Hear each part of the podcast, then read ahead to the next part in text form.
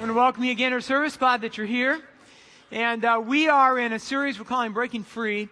And uh, we're going to be uh, wrapping this up next weekend. And uh, then we're going to dive in to the book of Ephesians. And so I want to encourage you to maybe start thinking about reading that book, reading it through. Uh, before we get to it, I think it'll really add to, uh, to your experience and what you learn. But we're going to continue on our series this morning. And uh, we're going to talk about, uh, last week we talked about our relationship with unbelievers. And today going to kind of shift our focus inward a little bit and talk about our relationship uh, within the family of God. And whenever I think about the family of God, um, it makes me think of uh, the Warner family, which is uh, the, they're my in-laws. And I don't know how about you, how you feel about your in-laws, but I love my in-laws. They're amazing people. I had um, I had been living in Arizona, going to college, living in a dormitory for four years, and I moved up to Portland to go to seminary. So I, I moved from a place where I was uh, well established, had a lot of friends, um, had a home church, moved up here, started going to seminary. I was youth pastoring in a church full of people I didn't know. Um, but Christy and I had been dating uh, for a little bit, and she was from uh, the Milwaukie area. And uh, her family just happened to be going to the church that I was youth pastoring at. And uh, so I came up here, and uh, first thing I did was I, I met her family. And uh, she's got a, a mom and a dad, an older sister, and two younger brothers. And so I remember like the day I got up here and I, I went to their house and I got to meet them all and I thought, wow, these are really fun people, you know, and, and her mom was kind of one of those, you know, oh, well, you might as well stay for dinner. And so, you know, I stayed for dinner and had dinner with them and just really enjoyed being with them. And then, you know, that evening I needed to go. I had an apartment. And so I needed to go unpack. And she said, You know, I already made up a bed for you. And I made up the sofa bed for you in the living room. You might as well sleep here tonight. No reason to drive all the way over there and start unpacking. Just you know, stay here tonight. And, and uh, so I thought, Well, then, you know, that's kind of cool. So I, I stayed there that night. And then the next day I had to go to um, a, a, seminar at school, kind of get set up. And she said, Well, come over for dinner tonight. And, you know, so I went to the apartment, did some unpacking, went over, had some dinner. And, uh, and then, you know, kind of hang around with the family for a while. And then she said, Well, you know, I already made the bed for you, and it'd be rude not to stay in the bed. And so, really, literally, for months and months, I had an apartment I was paying, paying rent on. But I would only go there to feed the goldfish, you know, because I would have dinner every night with her family. And uh, it was just, uh, I don't know, for me, it felt like such a privilege to kind of have a family, you know, a home away from home, to have a family with people that were just, they were, they're spiritual, they're fun to be around.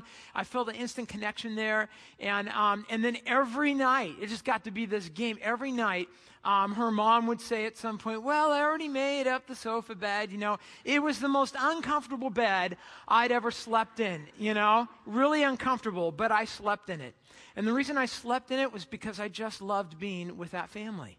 And it was, it was more than worth it. And, and here's what would happen a lot of nights I'd be, I'd be studying, I'd have a test the next day, a Greek exam or something and I'd be in my in my room, which was the living room, and on the sofa bed, just kind of reading, and maybe her sister or one of her brothers would come in, and they would start talking, and so I'd just you know kind of be listening to them and looking at my Greek and listening to them, and pretty soon there was a lot of nights where literally I would just fall asleep I would just like my head would hit the pillow and they'd be talking. You know, you ever gone to bed at night with a song playing and when you wake up, you're thinking you can hear that song in your head? And I would hear like her sister's voice in my head the next morning because when I fell asleep, it's the last thing I heard. She was just talking about stuff and, you know, and, and yet I kept, I kept staying there every night because it was such a privilege to be a part of that family. It was, it was so much fun. Uh, I, they set up a closet for me. It was really the entryway closet, but they thought, you know, you should have a little space. And so I bring some clothes over and put them in the closet. And sometimes I get up in the morning and go, you know, I think, I'm, I think I'll wear a sweater to school today. And I go look in the closet and I'd be like, you know, where's my sweater? And then her brother would come around the corner wearing my sweater. Or one time her sister came around the corner wearing my sweater. It was just, it was kind of that family. And, you know, it was one of those things where you would just kind of laugh because I love them. And they were just, they, they were fun to be around. Probably for me, though, one of the, one of the most eye-opening experiences to being involved in a family like that was, and it, you know, I look back now and I think, what was I thinking? But one day I was at the, out with her brother, and uh, we were we were just having dinner, and we went by, I think we were at Clackamas Town Center, and there's used to be Larog's Jewelers in there. And, and I had gone not too long before that and bought a wedding ring because I was going to ask Christy to marry me. And I bought the ring and I put it in safe deposit box. And we're walking by Larog's. And, you know, I'm like, I, we know each other. We trust each other. I could trust him. So I looked and I said, Hey, you see that ring right there? What could I have been thinking? I said, See that ring? And he's like, Yeah, that's a neat ring. And I said, I bought it for your sister. And he was like, You know, wow. And so, anyways, he said, you know, we talked for a few minutes. He says, well, I got, I got to go. And what I didn't know is he went right home. He ran right in Christy's room, who was asleep, turned on the light, jumped on her bed, and said, Bob bought a ring. What are you going to do about it? You know, just like, so by the time I asked her, it was like he'd already asked her for me, I guess. But, you know, those are the things looking back, those are the things that made it, that just makes it so much fun. Now, that was, that was 23 years ago. This summer, we were at uh, Gearhart we were at the beach. It was the 14th year that we've done this, 14 years in a row, where um, uh, my wife's family, uh, her brothers or sisters, all of their families, their kids, um, my family, her mom and dad, we rent a, a, huge house in Gearhart and we spend a week there. And every year there's a few more people there as the families grow. And uh, I, was, I was there, this is the 14th year we've done it, and I remember getting up one morning and, you know, the, the schedule is kind of like we all get up in the morning and we have breakfast together. And then everyone just kind of hangs around the breakfast table and talks until lunch. And then we eat together. And then maybe we go out to the beach for a while or go into town or do something and then we eat together. And then no one usually gets up from the table until dessert, and then we eat together. And then, you know, sometimes we just, I don't know, take food to bed with us. I'm not sure. There's a lot of food involved, but I was sitting there one morning, um, kind of just got up, and, and uh, I, yeah, I'm not really a morning person, so, and they really are. And I drug myself out of bed, and I'm sitting over on the couch for a minute. I'm watching, I'm watching my kids play with all their cousins. I'm watching uh, all the brothers and sisters talking and, and having fun, and I just, I just thought, you know, this is so great. It's so great to belong to a family like this. It's, it's such a privilege. It's such a blessing. But, but here's one of the things I was really thinking about that day. I thought, you know, the, the, the real, the main blessing that comes from belonging to a family isn't really belonging to it. The blessing doesn't come from, you know, just being born into a family or just marrying into a family or just getting a certificate. Congratulations, you're part of this family. Most of the blessings come when we engage in family, doesn't it? When we spend time with family, when we have meals with family. The, the, the benefits, for the most part, don't come from belonging to a family. They come from engaging. They come from participating. You know, you probably know what I mean. We've, we've all probably seen people we know who belong to a really cool family. You ever known someone who was like, that would be so neat, so awesome to belong to their family, but they don't enjoy it? They don't seem to engage in it. They seem to be detached, and you think, wow, they're missing out on so much. Well, you know, the Bible says that when we place our faith in Christ, we become part of the best family of all. We become part of the family of God. And it's a huge family. The family of God uh, consists of believers throughout the ages, uh, past and present and future, and, and people who live all over the world. And here's the thing about being in God's family that the, the blessing from being in God's family does not primarily come from belonging to it. It's not like God, you know, sends you a certificate by email or something, congratulations, you know, and then you can take it to restaurants and get a discount or something. It, it, the benefit comes from engaging in God's family, from participating with God's family. How do we engage in the worldwide family of God?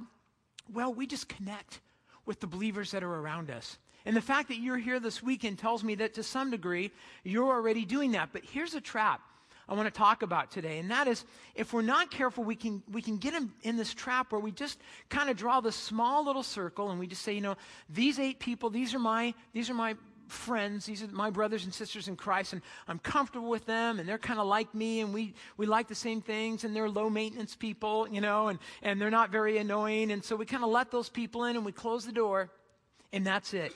And in doing that, we miss so much of the blessing that God has for us. Now, this kind of issue of, of, of cliques developing in the church, of little circles of friends that come to church on the weekend, and, you know, the, the jocks sit over there and the musicians sit over there, and that, you know, kind of junior high lunchroom kind of thing. That has been around in the church as long as the church has existed. It's not a new thing. In fact, it's, it's always been there. In the very first churches that developed after the, uh, after the ascension of Christ, uh, basically, if you've, if you've studied church history, you know that the disciples were all Jews. And, uh, and Jesus himself was a Jew. And, and the disciples, after Christ ascended, they, they spread out and they began to plant churches. And at first, all the believers in these small churches, they were all Jews. They were born into Judaism. They practiced Judaism, and then they became believers in Christ, so they became Christians. And then some, some of the Gentiles, which would probably be most of us, you know, they heard the gospel and, and they wanted to become Christians. But the Jews would say, in order to become a Christian, first you have to become a Jew and all the stuff that goes with it, circumcision and that kind of stuff, and then you can become a Christian. And so what happened was in the early church, in these two groups of people, they, they really didn't get along real well. They were uncomfortable around each other. They had very different backgrounds, different values, different traditions. And the, the Jews often looked down on the Gentiles as being kind of second class believers, you know. They weren't born in, into God's special favor, they would think. And the Gentiles would look across the aisle at some of the Jews and they'd think, wow, those people are so proud and they're really into their rituals. And so a lot of times they wouldn't associate with each other. And they were missing out on so much. So the Apostle Paul addresses this in, uh, in the book of Ephesians. And he just, I think Paul being a Jew, he comes into the church and he sees the Gentiles who are, who are kind of left out. And he sees the attitudes and he wants to address that. And in Ephesians 2, he's speaking to the Gentiles and he says this. He says, For through him, he's talking about Christ. For through him we both, and, and we both, he's talking about the Jews, of which he was, he was one. He says, The Jews and you Gentiles, we both, we have access to the Father by one Spirit. What he's pointing to is this. He says, you know, we come to Christ the same way. We come through, you know, we come through Christ to the Father. We receive the Spirit, and, and because of that, we're really all on equal level. There are no first class and second class Christians anymore. And he goes on in verse 19, he says this, so now you need to understand that you're no longer strangers and foreigners. Some of the Gentiles would come into church and they'd feel like, well, I don't really, really belong here and I'm kind of a stranger. And he's like, no, you're not. No, you're not. You're all citizens along with all of God's holy people. And uh, you are members, he says, of God's family. He says, now you're all equal members of God's family, Jews and Gentiles. Like, you guys, you need to come across the, the aisle, the road. You're all family now. All right, it's time to just let, the, just let that wall break down and be a family. Men, women, some of the issues you have with each other, it's time to get rid of those. You're all believers in Christ. You're brothers and sisters, rich, middle class, poor. It's time to forget about that stuff. Your brothers and sisters, don't let those things keep you apart. Young, old, right? We don't need to have these sections. We're brothers and sisters in Christ. It doesn't matter what your, what your age is. Part of what Paul's pointing at is that, that family isn't just about heaven someday. You know, when you think of the family of God, I don't know what you think of. Some people are like, oh, well, you know, someday we'll go to heaven and it'll be a big potluck in the sky and we'll all be brothers and sisters and hanging out. And Paul's like, yeah, you know, someday, I, I don't know about the potluck part, but, you know, we'll, we'll, we'll all be together in heaven. But family's about right now as well. It's something to be engaged in. In fact, I would say this being in God's family, engaging in God's family is not just a good idea, it's God's will for your life. But again, there's this danger that relationally we can become very exclusive. We just hang out with a few people we're comfortable with. So here's our, here's our big idea for this weekend. We've got a big idea each weekend for the series, and that's this that God wants his family to get down. I don't mean like get down, I mean like, we'll explain it in a minute, to get down and to get out. To get down, what I mean is he wants our relationships to go deeper. You know, it can be easy to just kind of get a relationship going with a believer. Maybe you're married to them, maybe they're in your family, or maybe they're in your grow group, and you're like, we're really comfortable. We just kind of like things the way they are. God says, but I want you to go deeper. And He also wants us to get out. He wants us to, to invite more and more people into our practical spiritual family life. So I want to start with that second one first. Part of what it means to be in God's family and to really in, enjoy that means I'm, I'm constantly widening the circle of relationships with people that I let inside of my life again, it's very easy for us to just go like, well, I'm comfortable with you, you, you, you, and you, and uh, I'm going to let you in, and then I'm going to shut the door. And I hear this a lot, you know, Pastor, I just don't really have time for anyone else. In 1 Thessalonians, it tells us this. Paul writes this. He says, we, we also pray that the Lord will cause you, watch what he says here, that the Lord will cause you to increase and abound in love. So Paul says, you know, I'm praying for the church that it's not a static thing, that it's a dynamic thing. You're growing more and more in love with each other as time goes by. But notice, not just for each other, he says, and for everyone else, just as we love you. I love the fact that he included that everyone else. In other words, he says it's an expanding circle of, of loving relationships. Not, not like, well, you come to church this weekend and the pastor preaches a sermon on fellowship, and then when it's over, we have a great big group hug, you know, and we just all go out from here, you know, and, and we're all close from now on, and that kind of, you know, realistically, it usually happens one person, one couple at a time. Somebody we just say, you know what, I've been meaning to get to know them. I've been meaning to go out and have coffee with them and, and, and, and do a little life with them. Just one person at a time. Why don't we do that? What is it that keeps us sometimes from expanding our circle? Well, I think there's a lot of things, but as I talk with people, here, here are a few things that I hear a lot. Uh, insecurity is one of them. Um, sometimes people just say, I don't know why that person would even want to be in my circle, you know? So I'm a little intimidated. I'd love to invite them in, but they'll probably say no, and then, I don't know, I'm insecure about that. For some people, it's the opposite. It's like, you know, why would I want to invite them in? I don't really want to associate with them. And of course, that's probably nothing that any of us would want to admit, but there might even be some people in this room that, quite frankly, for all sorts of reasons, you're like, I don't really want to invite them into my circle of, of spiritual relationships. Sometimes it's selfishness. Uh, we just don't want to put in the time. We don't want to put in the effort. We, we like our life the way it is, and we don't want to make any sacrifices uh, for other people. Sometimes it's just that we have messed up priorities. Sometimes people tell me, well, I don't have any time for more relationships in my life. But a lot of times that's driven by the fact that we fill our life with so many lesser things that there's no room for the more important things like loving one another. And another one I see sometimes is just intolerance. Um, you know, and I, I hate to say it, but I hear this quite often that, you know, there are people in your life, there are people in this room, uh, maybe somebody where you work, a believer, or go to school, and quite frankly, they just, they annoy you, you know? They, they, they bug you. And the last thing you really want is to give them an open door into your life. Then you'd have to listen to them and listen to their problems and all that kind of stuff. I don't know if you've noticed this, but God has made a lot of different kinds of people. Have you noticed that? Have you noticed that there are no two people who are exactly the same? God's given us different personalities. You know, God's given us different backgrounds and, and different passions and strengths and perspectives. I've had people tell me sometimes, I don't know why God did that, you know? Life would just be so much simpler if everyone was like me. Why does God do that? In fact, the Bible tells us that God has, has wired us in unique ways. Some people have been wired to be very analytical, and some people are wired just to be very emotional, you know? Anyone in here very analytical? Just really? Yeah, let me ask this. Anyone married to someone who's really analytical? Oh, see, now there go the hands. Yeah, yeah. And, and here's what's interesting. A lot of times people who are married to really analytical people, is there anyone in here who would say they're primarily an emotional person and they're married to an analytical person? Yeah. And how's that working for you?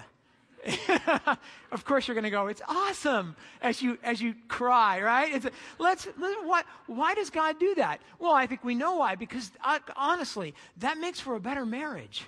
It really does. I know it makes for a more annoying marriage but it, it also can make you stronger. Have you noticed some people are very social? Some people are very, very reserved, and, and there's real clash potential at times when you get two of those people close to each other. Some people are, are thinkers, and some people, they just love to dive into stuff. I always love it when those people marry each other, you know, and they'll be like, well, we need to buy a refrigerator. And he'll be, you know, well, it's probably going to take me a year to do the research, you know. And she's like, hey, look, there's one in the paper right now. Let's just go get that and get it over with. And a lot of times, you know, there's, there's thinkers, doers, there's leaders and servers. There's teachers. I, I, the, uh, it's always fun when you have parents, and one's a teacher and one's kind of a mercy person. And uh, if, if you're in that marriage, you know why that's funny uh, or not. It's just, a, you know, every problem, it, uh, the, the, one of them will be, you know, they'll have a three point outline on how to solve the problem, and the other one will just want to go up and put their arms around the person and go, honey, how are you feeling? And, you know, the other one will be like, why are you asking that? It doesn't matter how they feel. They broke principle two, you know, and that kind of stuff. And you get peacemakers and challengers, but there's, here's the thing there's a lot of potential for clash. Why has God made us unique? Well, we know why, but in Romans 12, it really lays that out for us. Paul is, is writing here about the, the family of God. He, he calls it here the body of Christ. He says, just as our bodies have many parts and each has a special function. So Paul says, let me tell you why God did this. Think of your body. Now, your body has a lot of different parts to it, and every part to your body has a unique function. That's the way it is with, with Christ's body, with the family of God. We're all parts of his one body, and each of us has different work to do. So there you go. That's why God made us different, because we have different work to do. And since we are all one body in Christ, notice what he says we belong to each other, and each of us, and this is important, each of us what? Needs. Each of us needs all the others. God has uniquely equipped each of us to fulfill his purposes for us. No one per- person could do all of the kingdom work. So God has kind of uniquely equipped us. Each one of us needs all the others. And, and here's one of the things that I've noticed in the family of God, and, and that is that oftentimes, because we need each other, but because we're different, oftentimes the relationship that I need the most right now in my life is the one I, I least desire.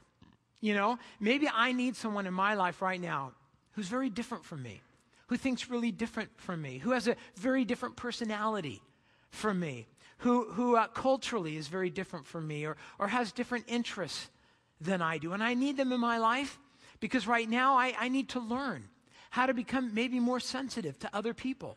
Maybe I'm not, just hypothetically, maybe I'm not sensitive um, a, a person. I'm an analytical person. And so I need someone around me who's sensitive to show me how that's done, or, or maybe someone who can help me develop some spiritual discipline, or maybe someone who needs to come in and challenge me in some sin in my life, or help me to be a better mate, or a parent, or a friend, or whatever it is. In, in Romans 12, as Paul talks about this concept of the body, of people having different gifts, he goes on in verse 10 and he says this He says, Be devoted to one another in brotherly love and give preference to one another in honor. I, I always love this verse because I think of it this way. When he says be devoted, what he's saying is if it were easy, I wouldn't have to tell you to do this. If we're easy to just you know, walk into a room full of believers who are really different from you and just go, wow, I love the fact that that person just jumps into things without thinking. Um, I love the fact that, you know, they're, they're crying all the time. What, you know, I, it's kind of like you need to understand uh, we need to be devoted to the people around us. It deserves a high priority. It deserves some extra effort, some discipline. In fact, this, this word here, give preference, in the Greek, it literally means to go before another person as a leader, or sometimes they'll translate it as to excel It's something. In other words, don't, don't just be average here in your relationships. You need to excel. In other words, I think of it this way don't, uh, don't just put up with the people around you that are different.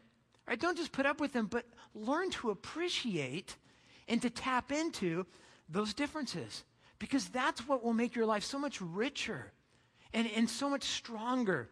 You know, I, I know that in my own life, God has put a lot of people in my life that are just like me. And I love those people. They're so much fun to be around. Sometimes when we're talking, we both get all worked up, you know, and that's fun. But then some of the people God has put in my life, they're very, very different from me. Any of you met my wife? Anyone know my wife? Right? So you know, my wife is, is she just like me? No, no, no. She couldn't be more different from me. She's, and she's great for me. She's wonderful. She's the kind of person where I'll be like, oh, yeah, honey, know, I'm going to teach this weekend. I think I'm going to talk about this. And she'll be like, you know, you probably ought to think about that before you say that out loud or before you do that or, you know, that kind. She's kind of the person that she'll, she'll kind of pull me back and go, I don't know, that might be insensitive or that might not help. And I, I find that God often speaks to me through her often because we don't think the same. We, we don't process things the same. And I, I need her. God's put some other people in my life over the years. Uh, for the last 20 years, I've had a friend named Bruce. They, he and his wife usually come on Saturday night. And, and Bruce and I, we are so different. So it's always fun when we sit down every other week. We get together on Thursday nights for, for dinner and we just talk about life. And it's, it's so much fun because I can never anticipate. We'll, we'll talk about our marriages, talk about our stuff. Sometimes we'll be like, yeah, you know, I've been, I've been thinking about this. Something happened. I'm thinking about doing this. And, you know, we're to the point now where he'll just kind of look at me and go, he didn't even have to say anything, you know, because we think totally differently. And, and, and usually that's a, that's a clue to me. It helps me, it makes me stronger, it challenges me. Let me ask you this question Who do you need to make room in your life for right now? Maybe there's someone in your home, and you need to make some time for them. Maybe it's someone here in, in church, maybe it's someone in your small group. you meet together every week, but they're kind of on the outside right now. And you need to invite them in. Maybe it's someone at work. Maybe it's someone who's really different from you. Maybe it's someone who irritates you. You know? And I'll, I'll tell you, I've been praying this week that as, as we talked about this this morning, I've been praying that the Holy Spirit would put somebody on your heart, somebody on your mind, that uh, you would just, maybe you'd already been thinking about them. Somebody that you need to invite inside. Maybe you need them in your life right now, or maybe they need you right now. Here's one of the great things about that whole thing. I often find that when I reach out to people because I think, you know, they need me, uh, in their life right now, I, I find that every time I do that, I reach out and I bring someone in, I find out that usually I needed them, even though I didn't know it, at least as much as they needed me. Has God put somebody on your heart, somebody in your life right now, and they're just, they're on the outside. And you, just, you need to just widen your family relationships just a little bit and invite them in.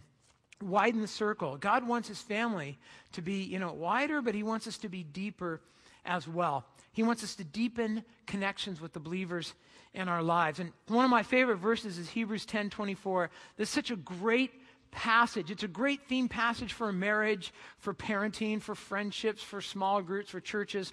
Let's read this together. Let us think of ways to stimulate one another to show love and good deeds. Great, wonderful verse. Let me ask you this question What's the focus of your major relationships right now? Maybe, uh, maybe if you're dating with the person you're dating, what's the focus of your dating relationship right now? Maybe it's your marriage. Maybe it's in your family with your kids. Maybe it's a friendship. You know, what's the focus right now? Is the focus uh, uh on how you can get what you want out of that relationship? Because often that's the focus. How, how can I get them to talk about what I want to talk about? How, how can I get them to do what I want to do? Uh, to, you know, run the house the way I think the house should be run, or spend our money the way I think we should spend our money, or, or our time the way I think we should spend our time. Instead, notice what Scripture says what we ought to be thinking about, what we ought to be engaged in, what we ought to be scheming about with the people in our life is how to stimulate them. How we stimulate them to two things love and action. Love, and I think just love meaning love for God and love for people, and, and to living out Christ's word in their life. I mean, I just wonder how often do we do that? How often do we sit down with a piece of paper and a, and a pencil and say, I wonder what I could do today to stimulate my, my son, my daughter, to love and good deeds, to stimulate my, my mate? You know, I wonder what I could do to just really encourage faith in her today. I wonder what I could do for my friend. I'm going to my grow group tonight. I wonder what I could do tonight. Great verse. Great thing to think about here in our relationships. Here's the problem, though, of course, and you've probably found this out that when it comes to, to your relationship with other believers, that encouraging believers is kind of like a it's a moving target. You know, things are always changing in other people's lives. In Second Corinthians, it, it says it this way those who become Christians become, notice, new persons. They're not the same anymore, for the old life is gone and a new life has begun. What does it mean to be a Christ follower? It really means two things. It, it means that God has changed us. We've been changed. We, have been, you know, move, we've moved from darkness to light. We've moved from being enemies of God to being God's children. We've moved from, from one destiny to another. We've moved from, you know, our own dead end purposes to God's purposes for our life. To be a believer means God has changed us. He's, he's, he's given, given us a Holy Spirit. He's sealed us, all that stuff. But God is also doing an ongoing changing in our life, isn't He? He's, he's changing our character, He's changing our focus, He's, he's changing our, our practices, He's helping us deal with sin in our life. He's changing us. In other words, a Christian, if they're, if they're growing, if they're walking with Christ, they're a perpetually changing person. And of course, there's where the challenge comes in for many of us in our relationship with other believers, and that is that the temptation is when a relationship's working really well, sometimes you just want to freeze it, you know? Have, have, you ever been there? Like maybe uh, in, in, your, in your marriage, you reach a point and everything's just clicking, everything's just awesome, and you're like, man, I'd just love to just freeze it right here. Let's just do it like this every time from now on. Let's go out to dinner every Friday night at McDonald's because that's perfect, you know, or whatever it is that you do. Let's do this every Sunday. Let's do this every Wednesday. Let's just keep it, you know, maybe it's been that way with your kids. You just, you reach this point, you're like, oh, we're in the sweet spot. I just want to keep it like this. or in a friendship.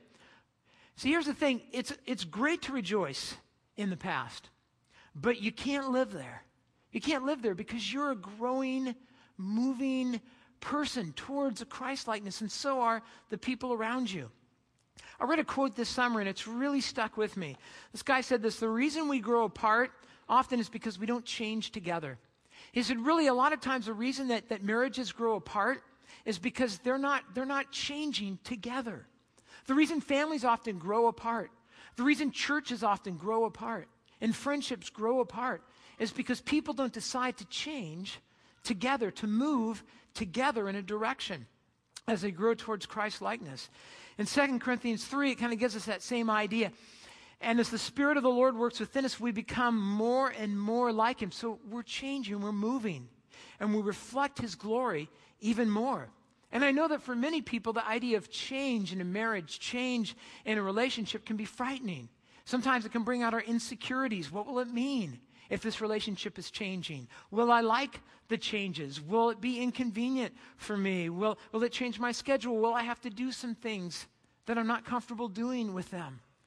Instead of being intimidated by the change, we should be those who, who encourage it, who embrace it. Again, in Hebrews, it, notice what it says. Let's get engaged in that. Let us think of ways to stimulate one another to show love and good deeds. So I just ask you this question Are there some people in your life right now that are in your inner circle? You have a relationship with them, but maybe you haven't really been stimulating them. Maybe you haven't really been encouraging them. And, and God's telling you this morning, you know? It's time to get involved in your husband or your wife's spirituality. It's time to start encouraging them. Or maybe with one of your children. Or for some of you who are children who are living at home, maybe it's time for you to think about how you could do that with your parents because they need that too. Maybe it's a friendship. Maybe it's someone in this room right now. Who could you do that with? And as I was thinking about this this week, I, I remember thinking, you know, how, how do you do this? How do you encourage people spiritually? You know, do you just like give them a big prayer hug or something? You know, how do you how do you help your your mate grow? And I so I kind of was going through the scriptures this week, and I'm not going to talk about all this, but on the back of your notes, I just listed some practical ways as I look at Scripture that Scripture says we, we can encourage each other spiritually. Um, one of them, and I know this may not seem spiritual, but it's just spending time together. In fact, I would suggest this is where it starts. When you look at the early church in the book of Acts, and I've, I've given you some Scripture there in your notes to look up. Um, in Acts, it says these people were getting together every day, spending time together, investing in each other's life. I'm just wondering, you know, maybe there's someone, again, the person you're married to, someone in your home the place to start is just to start spending some more time with them. You know, maybe you have to make an appointment with them for lunch or, or for coffee or whatever it is, or someone you work with. Spending time with them. Some other ways, though, praying together praying together is a great way. And I, again, I know, so I hear this sometimes, especially from guys, from husbands. Sometimes whenever I mention this in a sermon, there's always at least one husband who comes up afterwards and says, you know, I've been thinking about like talking to my wife about praying together, but I don't know, it just feels weird. It feels weird, you know?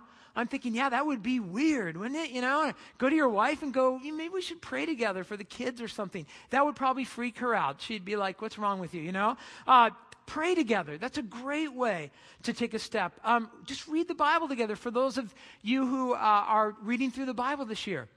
Um, maybe a few days a week you could find another believer, someone in your home, and say, hey, can we just read this out loud to each other? Encourage each other, study the Bible together. Have spiritual conversations. You know, it doesn't have to be rocket science, but it's just interesting to me how we can talk about weather and talk about sports and talk about this and that and the other thing. But how often do we say, you know, I was just reading the Bible this week and here's something I learned and I just want to share it with you. Or how can I pray for you this week? Or what's going on in your life? To have spiritual conversations with people, uh, to encourage people spiritually. And, you know, what I mean by that is, when's the last time you saw the person you're married to or one of your kids or someone do something that, you know, spiritually encouraged you and you just said, you know what? That was really cool. Thanks for doing that. Thanks for saying that. Thanks for, I, you know, I kind of watched you do that, and that, that's really impressed me. When's the last time you just encouraged someone and said, You're doing good, you're doing well? speaking truthfully. And a lot of times when we think about speaking truthfully, we think, we read this passage and we're like, ooh, this is about saying the really hard things. But again, that may be true, but at times there's really good things we, we don't say for all sorts of reasons. What are some things you, you, that you could say? What about forgiving people? Another barrier that can keep us from having deep, meaningful relationships with the people around us.